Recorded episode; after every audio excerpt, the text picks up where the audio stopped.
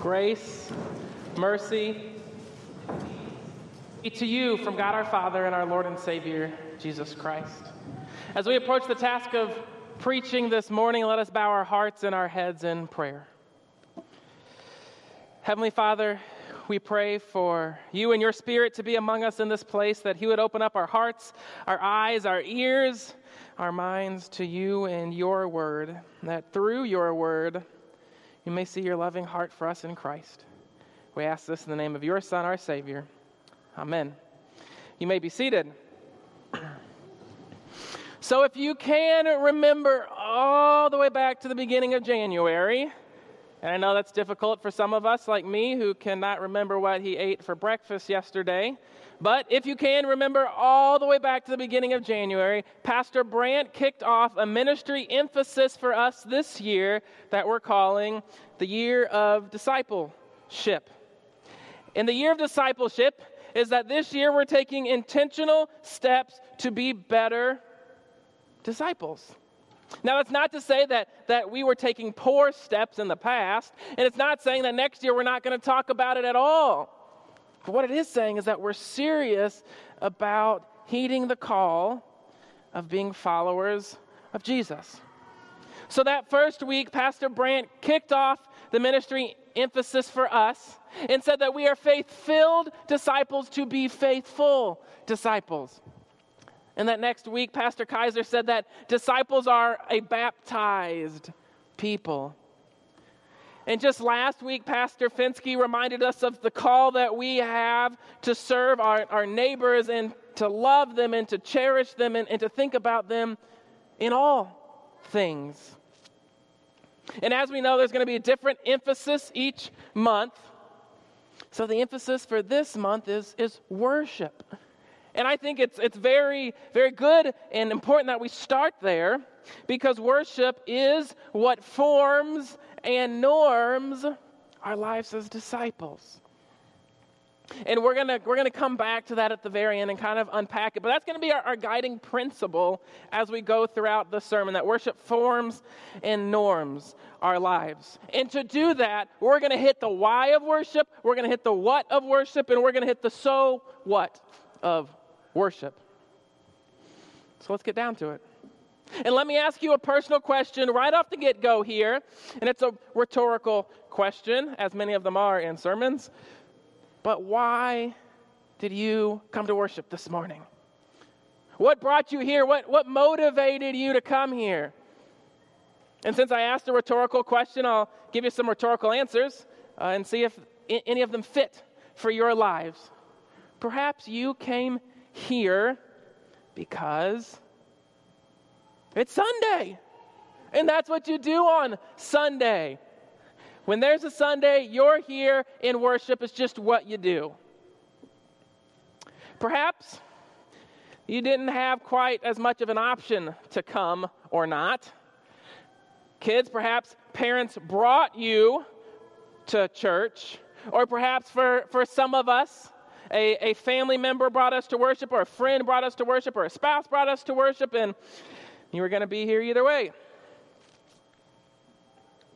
Or perhaps you had this feeling inside you, maybe last night or this morning, and you were like, man, it's a good day to be in worship. I need to be there. Or maybe I need to be back there for the first time in a while.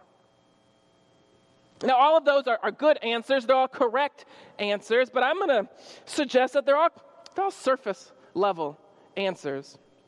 So, we're going to take time this morning to kind of dig down deep and to get to the root or the foundation behind the why of worship. So, let me ask you again why worship? I think it starts with the fact that we all have a common trait or a common thread that runs through all of us. And there's certainly a lot of differences between us, right? There's differences between you guys and, and me and the people sitting in, in the back, in the middle, and in the front. Dif- differences between, between the acolytes and the ushers, and, and even just maybe just quite a, just a small amount of dif- differences between Pastor Brandt and, and I. Not a lot. Can I pass vicarage? No, but, but there's some differences, but there's a common thread that runs through all of us, and that is faith. That we are faith filled disciples to be faithful disciples. And faith, it transcends culture and, and race and, and gender and nations and, and time. And it's important that we, we start here, and we start very simply that we're here because we believe in Jesus. If you didn't believe in Jesus and his work for you and in your life, I don't think that you would take the time to be here on such a cold and blustery and snowy morning because you wouldn't see the importance of it. And it's important that we start there because I think all of the rest of the whys flow out of that one. So we believe in Jesus, therefore we believe in his word. We believe in the power of his word where he reveals himself. So we believe that we need to hear that word. And the word is at the front and center of everything that we do here. Have you noticed that? That the word drives what we do in worship. Take, for example, the invocation right? Pa- pa- Pastor Brandt stood here and, and faced this way and said, We begin our service in the name of the Father and of the Son and of the Holy Spirit. Well, that, that harkens our, our minds, that reminds us of Matthew 28. Go therefore and make disciples of all nations, baptizing them in the name of the Father, the Son, and the Holy Spirit. When we begin worship, we're remembering that, that we are baptized into that name that baptism put God's name on us. It also reminds us that that is the name that we need to proclaim to the nations. And during confession and absolution, confession and forgiveness, Pastor Brannigan stood there and said something along the lines of, I, as a called and ordained servant of Christ, forgive you all your sins. That's straight out of Scripture. It's rooted in Scripture, John 20, 23. If you forgive the sins of any, they are forgiven.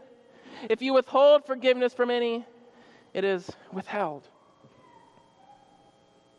And we read God's word in worship, usually three lessons Old Testament, New Testament, Gospel. And you hear a message each week based off of a scripture reading, this time Hebrews 10. And you hear the benediction. That's almost word for word straight out of God's word. Numbers 6.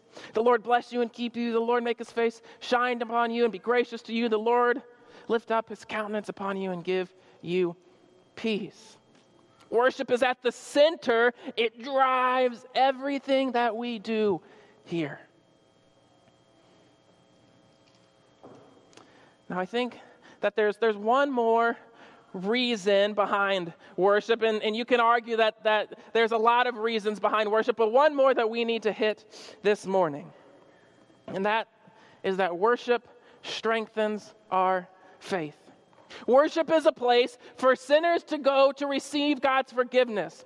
Worship is a place where we can hear the assurance of our salvation in and through and because of Jesus.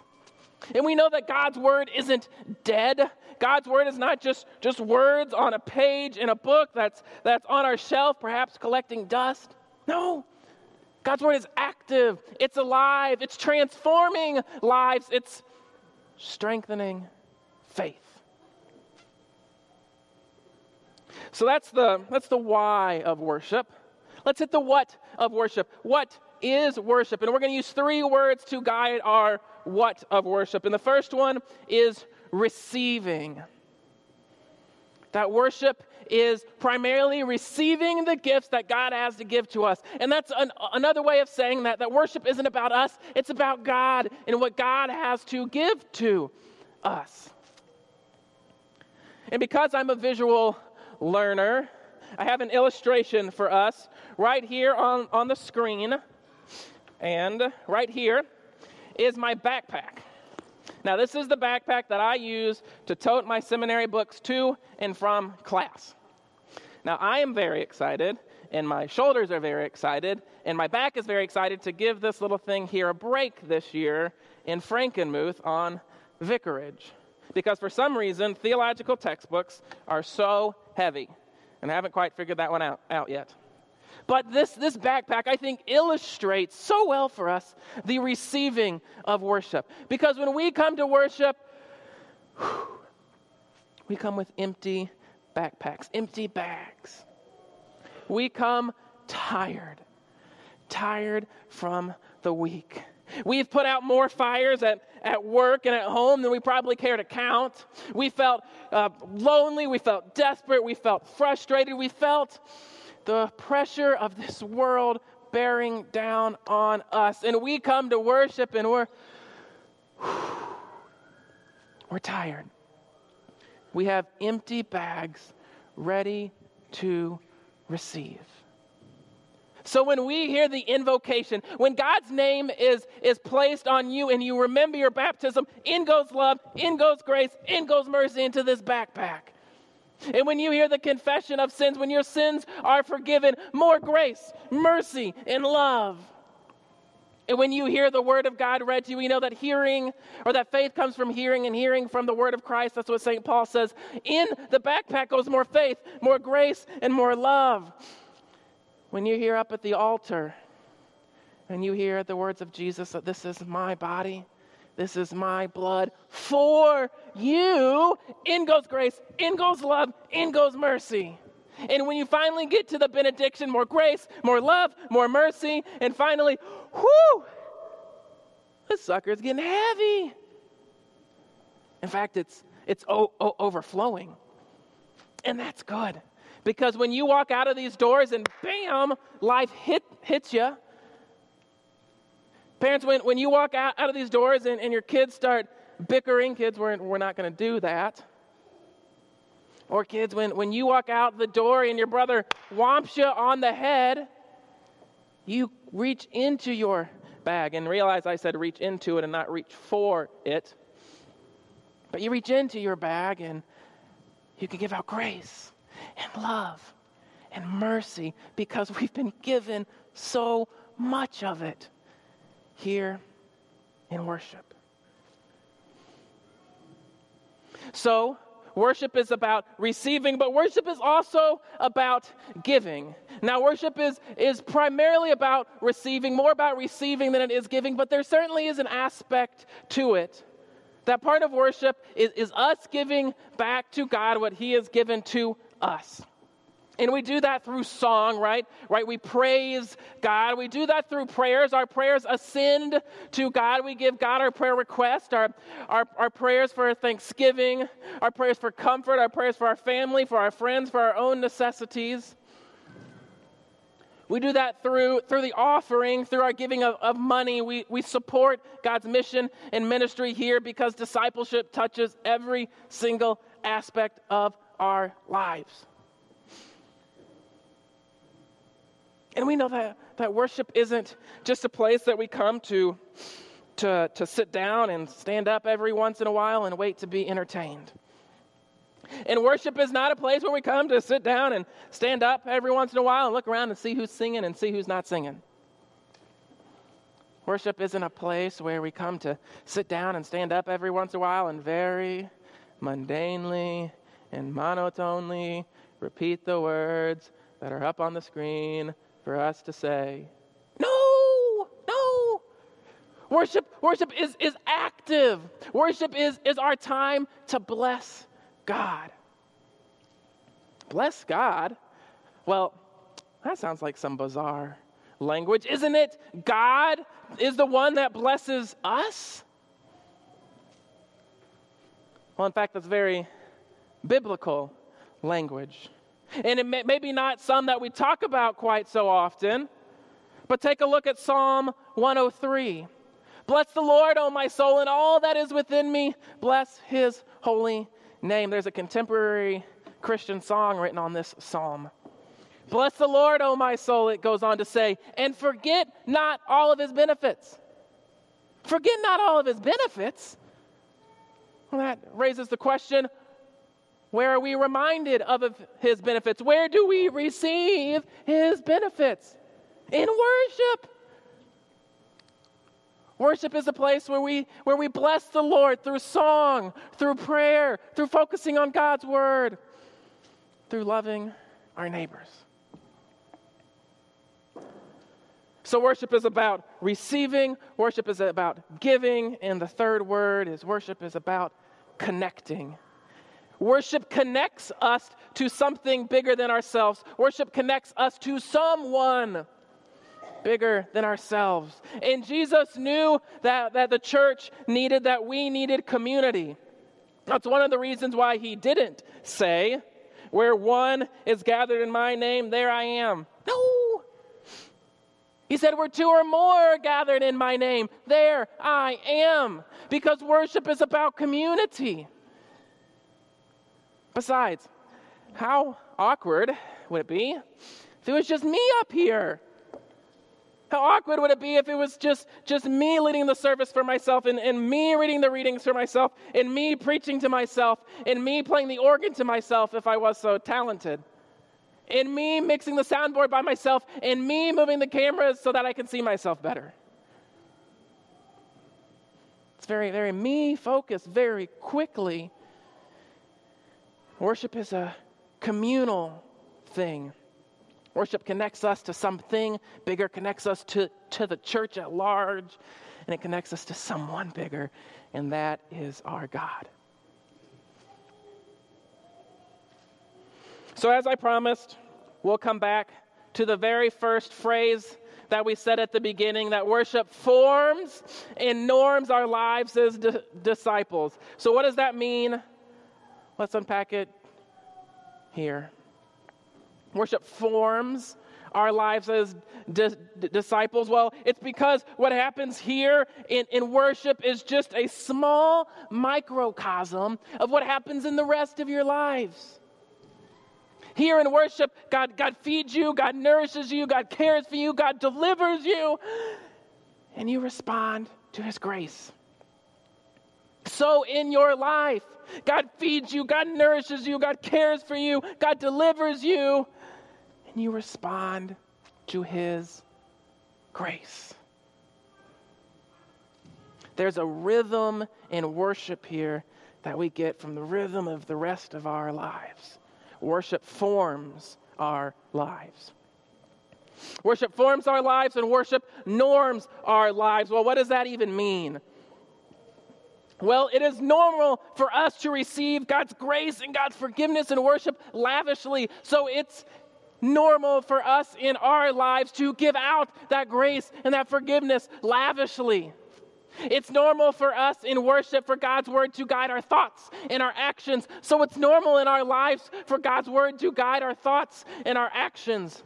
It's normal here in worship to gather as community, to be built up and be encouraged. So it's normal in our lives for God's to us to look to community, to be built up and encouraged. Do you get the picture? Worship norms our life. It's normal for us to receive, to give, and to be connected in worship.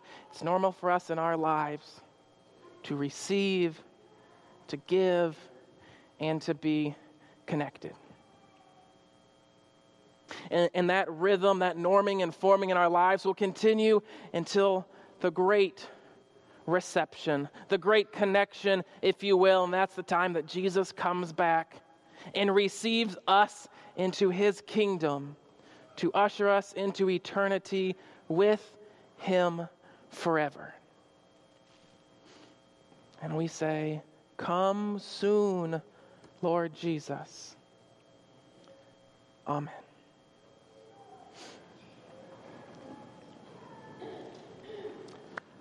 Let us pray. Heavenly Father, we pray that your words would guide us. We pray that your word would guide our thoughts and our actions and our daily walks with you so that you would lead us to love and care and cherish our neighbor. We ask this in the name of your Son, our Savior. Amen.